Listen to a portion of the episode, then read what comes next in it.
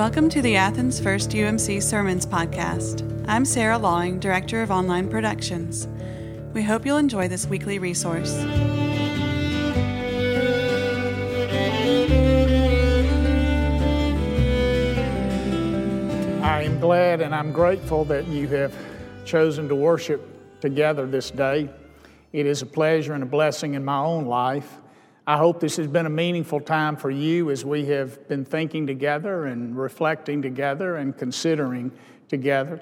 Let us continue that as we turn our attention to the scripture lesson, which can be found in the Gospel of Matthew, the 16th verse, the 16th chapter, beginning with the 21st verse and continuing through verse 27. Jesus is speaking to his disciples. From that time on, Jesus began to explain to his disciples that he must go to Jerusalem and suffer many things at the hands of the elders, chief priests, and teachers of the law, and that he must be killed and on the third day be raised to life. Peter took him aside and began to rebuke him. "Never, Lord," he said, "this shall never happen to you." Jesus turned and said to Peter, "Get behind me, Satan. You are a stumbling block to me. You do not have in mind the things of God, but the things of men." Then Jesus said to his disciples, "If anyone would come after me, he must deny himself and take up his cross and follow me. For whoever wants to save his life will lose it, but whoever loses his life for me will find it. What good will it be for a man if he gains the whole world yet forfeits his soul? Or what can a man give in exchange for his soul? For the Son of Man is going to come in his Father's glory with his angels, and then he will reward each person according to what he has done." Let us pray together. Gracious God, this day, as we give consideration to what it means to be a disciple, grant that we may have an open mind and an open heart, that you might shape us and mold us into the disciples that you are calling us to become. Amen. I believe a disciple is an apprentice to the faith. I think we probably have all been apprentices at some time or another, maybe in a formal way, maybe in a more informal way, but we have all been tutored, been guided, been directed by people who had more knowledge and more experience, who knew more than we did. And so in that sense, we have apprenticed with them. They have poured themselves into us. I can remember when I graduated from seminary and I was sent by the United Methodist Church to a church in Grovetown, Georgia. My district superintendent was a man named Charles Hoover. He was the person to whom I was accountable for the most part. And Charles began to pour himself into me.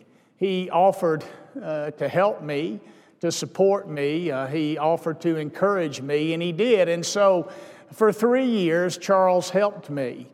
I asked him 1,000 questions. I listened intently when he would give me answers. I watched how he did his job. I watched how he served. I watched how he related to people, and I learned from him. After those 3 years, I went to serve as his associate pastor at a large membership church, and again, he poured into me. So for the first 6 years of my ministry, I had someone. I was his apprentice in my mind. The disciples are sitting at the feet of Jesus. They've been walking with him and talking with him and eating with him and drinking with him and basically living with him. They are his apprentices. He is their rabbi. That's what Charles Hoover in essence was for me. And we need those people in our lives. When I went to Grovetown, I was so intimidated by the prospects of being a pastor, and Charles Hoover and the love of that congregation really ushered me into ministry and helped to establish me and to provide a foundation not only for my life, but for my service in the United Methodist Church. I will always be indebted. I talked to Charles a few days ago, and he continues to offer himself to me, to pour his life into me, and I trust him with everything. in my life. He's a wise, good, and kind man. We need those people in our lives. We need to be apprentices. No one starts at the very top. No one starts as a finished product. We all receive tutelage through the years. We all receive encouragement through the years. Howard Hendricks once said, everybody needs a Paul, a Barnabas, and a Timothy. A Paul to mentor them. A Paul to have someone who offers their wisdom, who pours their life into them. We need those people. Charles Hoover is my Paul even to this day. And we also need a Barnabas. A Barnabas is someone who supports us and encourages us, but they're not all that impressed with us, so they keep us grounded and they hold us accountable. And then we all need a Timothy. What we have received, we need to pass along to others. And so we pour ourselves into others. We recognize the value of that in our own lives, and so we are willing to offer that value to someone else. The disciples were apprentices of Jesus. He poured himself into them. He taught them. He guided them. They learned from him. They asked him a multitude of questions, and he responded to those questions. Being an apprentice is somewhat like learning a foreign language. We begin to learn words, and we try to grow that vocabulary, but at the same time, we're trying to construct sentences. We're learning grammar. We're trying to conjugate verbs, and it's a slow process. And we have to think hard about what we're doing as we put these words together, as these verbs are conjugated into whatever tenses they belong. And it's hard. It's not easy. We're not fluent. We're not anywhere close to being fluent because we're just getting started. But over time, as we expand that vocabulary and as we speak that language and as we grow into speaking words, into speaking sentences, into speaking paragraphs. Over time, as we labor, we become fluent at that language. But we don't start as a fluent speaker of a foreign language. We start as a novice. We start as someone who's just trying to learn. That's the way it is in our lives. That's the way it goes. It's a growing process. In our relationship with God, in our journey as a follower of Jesus Christ is an ever-growing experience. It is always unfinished. It is always moving into another place, another time. We are always learning of Him. People have asked me before, what book of the Bible would you recommend for me? I'm just getting started, and I'd like to know. And I always say the same thing. Start with Matthew, Mark, Luke, or John. These are the Gospels that tell the story of Jesus. Study Him. Look at how He interacts with people. Watch Him carefully and closely. Focus on Him and submerge yourself into Him. And over time, you'll find that you begin to know Him. You begin to behave the way He behaves because you're becoming more than an apprentice. You're becoming a disciple who is growing. At some point in our lives, our skulls begin to grow. And they grow to a place, and then they stop. The skull will grow for a certain period of time to a certain size, and then it will stop. And it will never grow again. It will be the same size skull for the rest of our lives. So skull-like life is is to grow and it is to develop, but it is to stop at some point. So a skull-like life is a life that stops learning and stops growing and stops moving forward at some point in our lives. And that's the story of the skull. The lobster, on the other hand,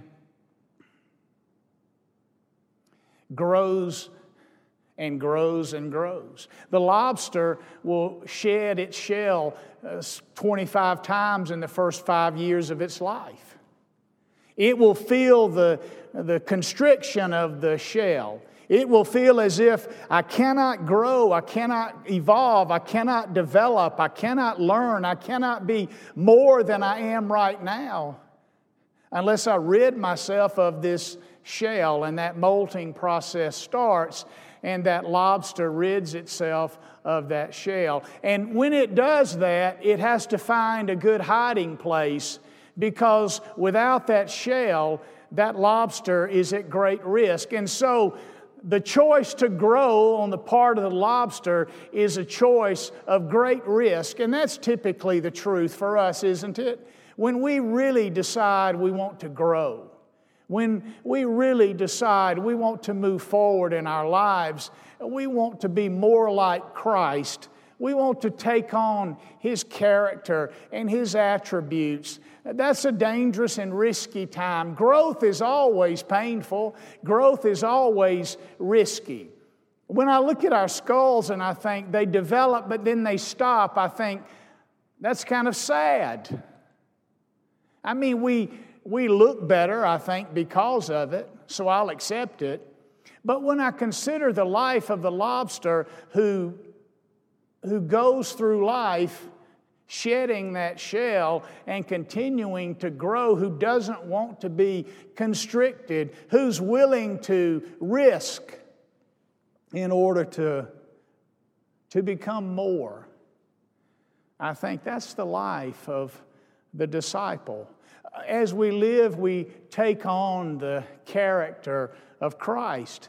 As we follow in His steps, behaving like Him, thinking like Him, talking like Him, interacting like Him, it becomes something we do.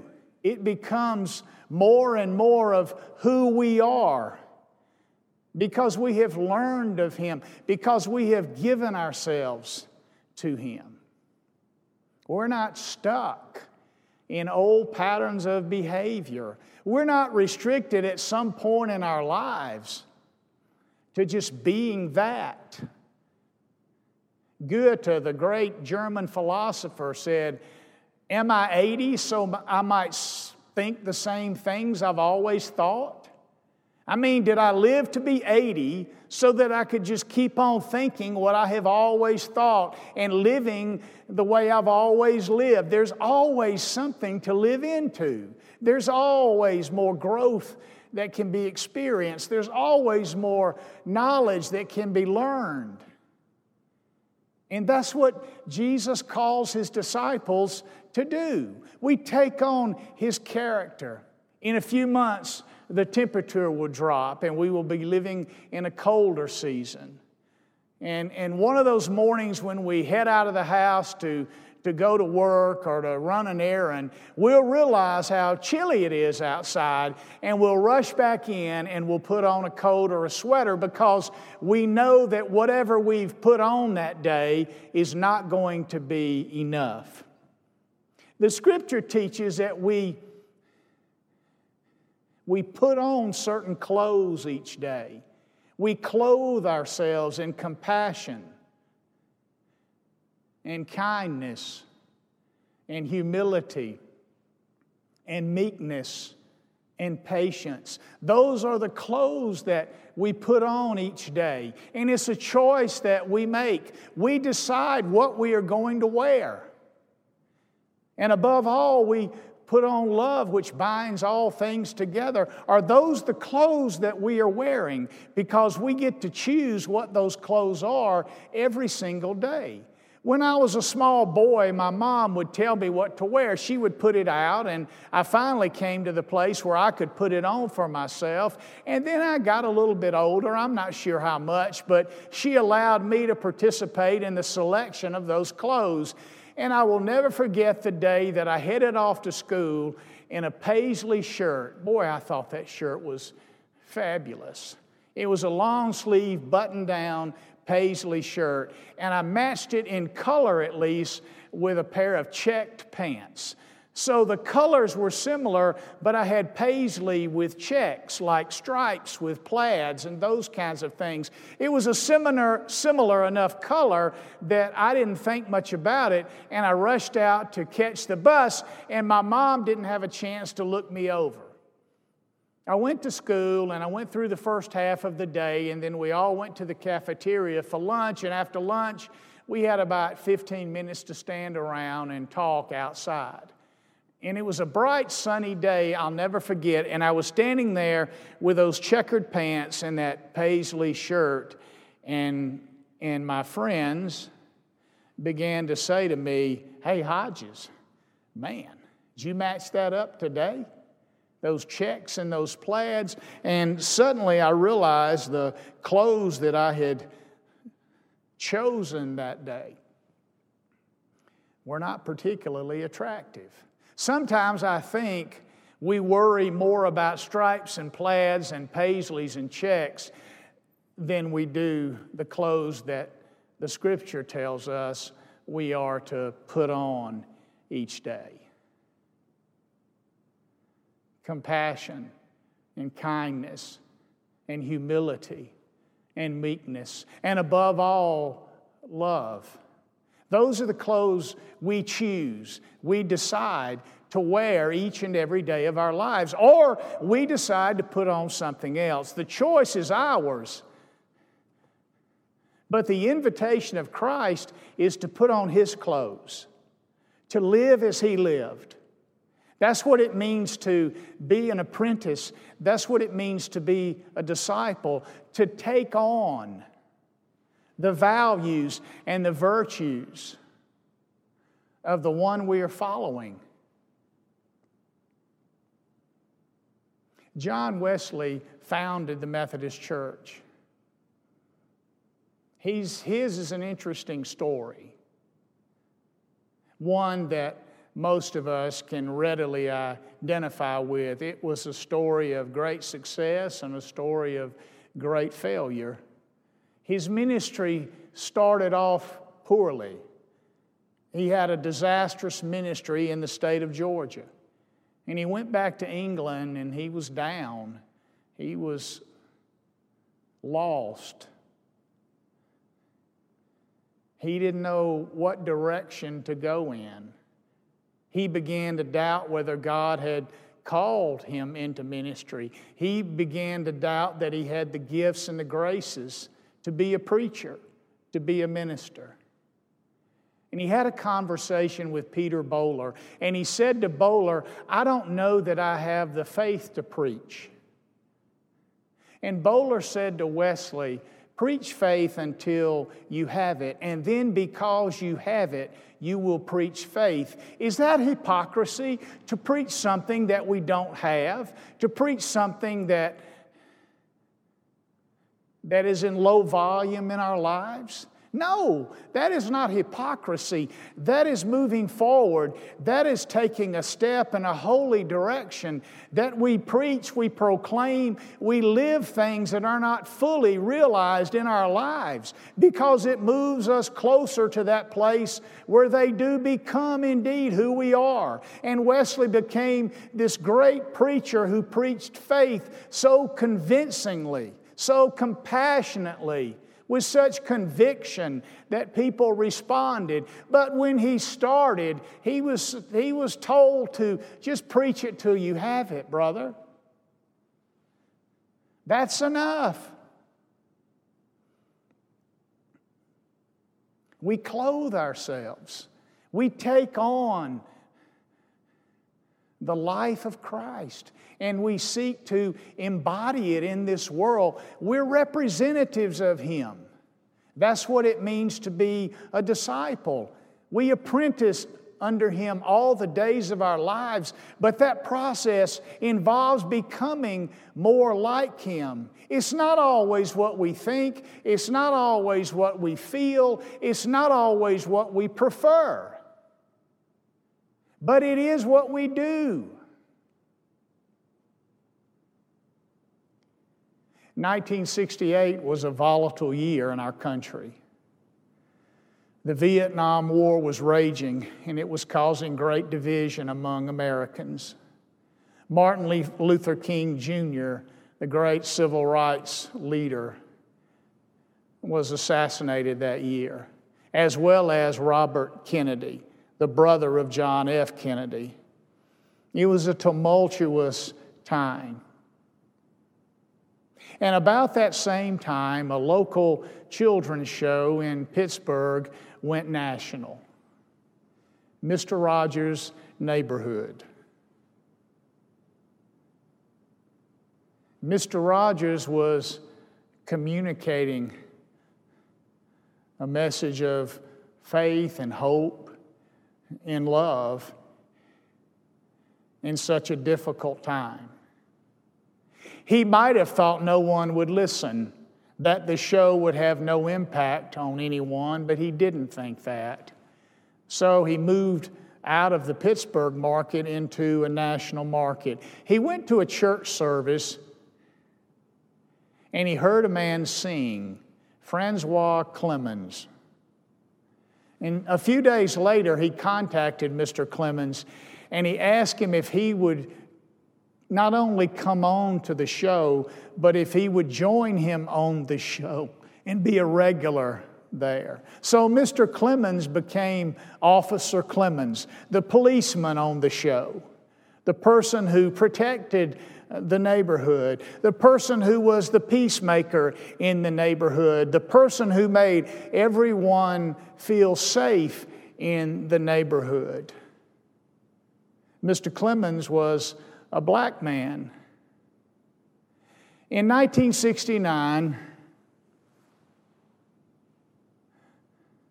it was not considered to be right to share a swimming pool with another race, and so white people and black people did not swim in the same swimming pools. It just was frowned upon. It was looked upon as something that just wasn't right. Something was just wrong with it. And as that story was unfolding in America, amidst civil rights and Vietnam and assassinations of leaders in our country, there was this episode on Mr. Rogers where he had this circle plastic pool. You've seen them. It's the ones we buy for little ones. And in this episode, he and Mr. Clemens talked about cooling off in a pool on a warm day. So they took off their shoes and they sat by the pool in a chair and they put their feet into that pool. Brown feet and white feet together, enjoying the water. And when they had sat for a while, chatted with each other, they decided it was time to get on with their day.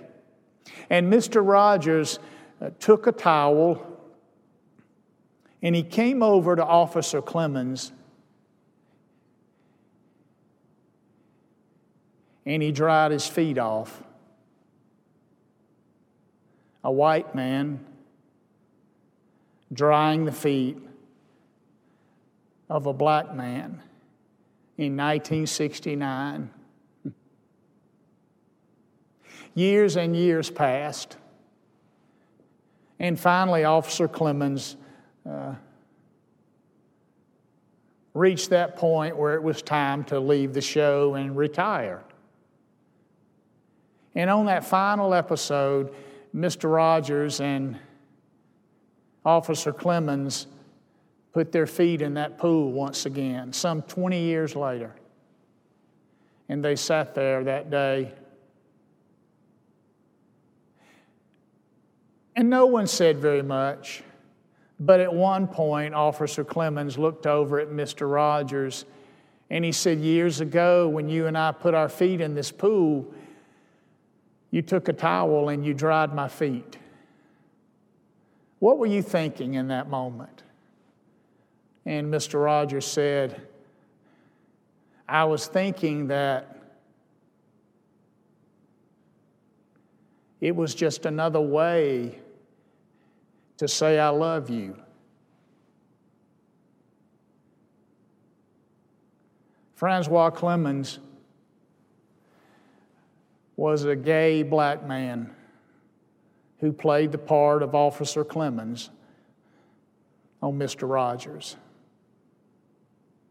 Sometimes it's not what everybody thinks about something or how everyone feels about something or what people say about something. It's just about what we do. Jesus says at the end of this passage, "I will come again,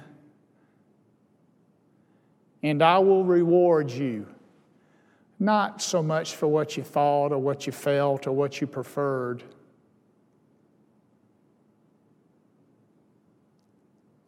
But for what you did while you were here. Friends, let us become more and more and more like the one we worship. Let us become more and more and more like the one we follow. Let us wear the clothes of Christ. Let us choose those clothes. Let that be our outfit each and every day of our lives. And as we live into that, and as we live out of that place, I feel sure we're going to do some good. Thank you for joining in this time. May God bless you and may God keep you as you move forward through these next days. Let us surrender ourselves to the one we love, the one we worship. And in so doing, let us be the hands and the feet of Christ in this world. God bless you as you go forth to do just that. Amen. Thanks for listening. To listen to more sermons, read past devotions, or look up opportunities on how to connect, visit us at AthensFirstUMC.org. Stay in touch with us throughout the week by following us on Instagram or Facebook at AthensFirstUMC. Oh Lord, I'm again.